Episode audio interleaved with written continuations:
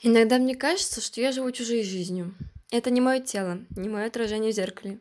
Я – нечто другое, о чем я не могу рассказать подобное. Я просто смотрю на себя, не осознавая настоящую ситуацию, действия, которые со мной происходят. Это безумно странно.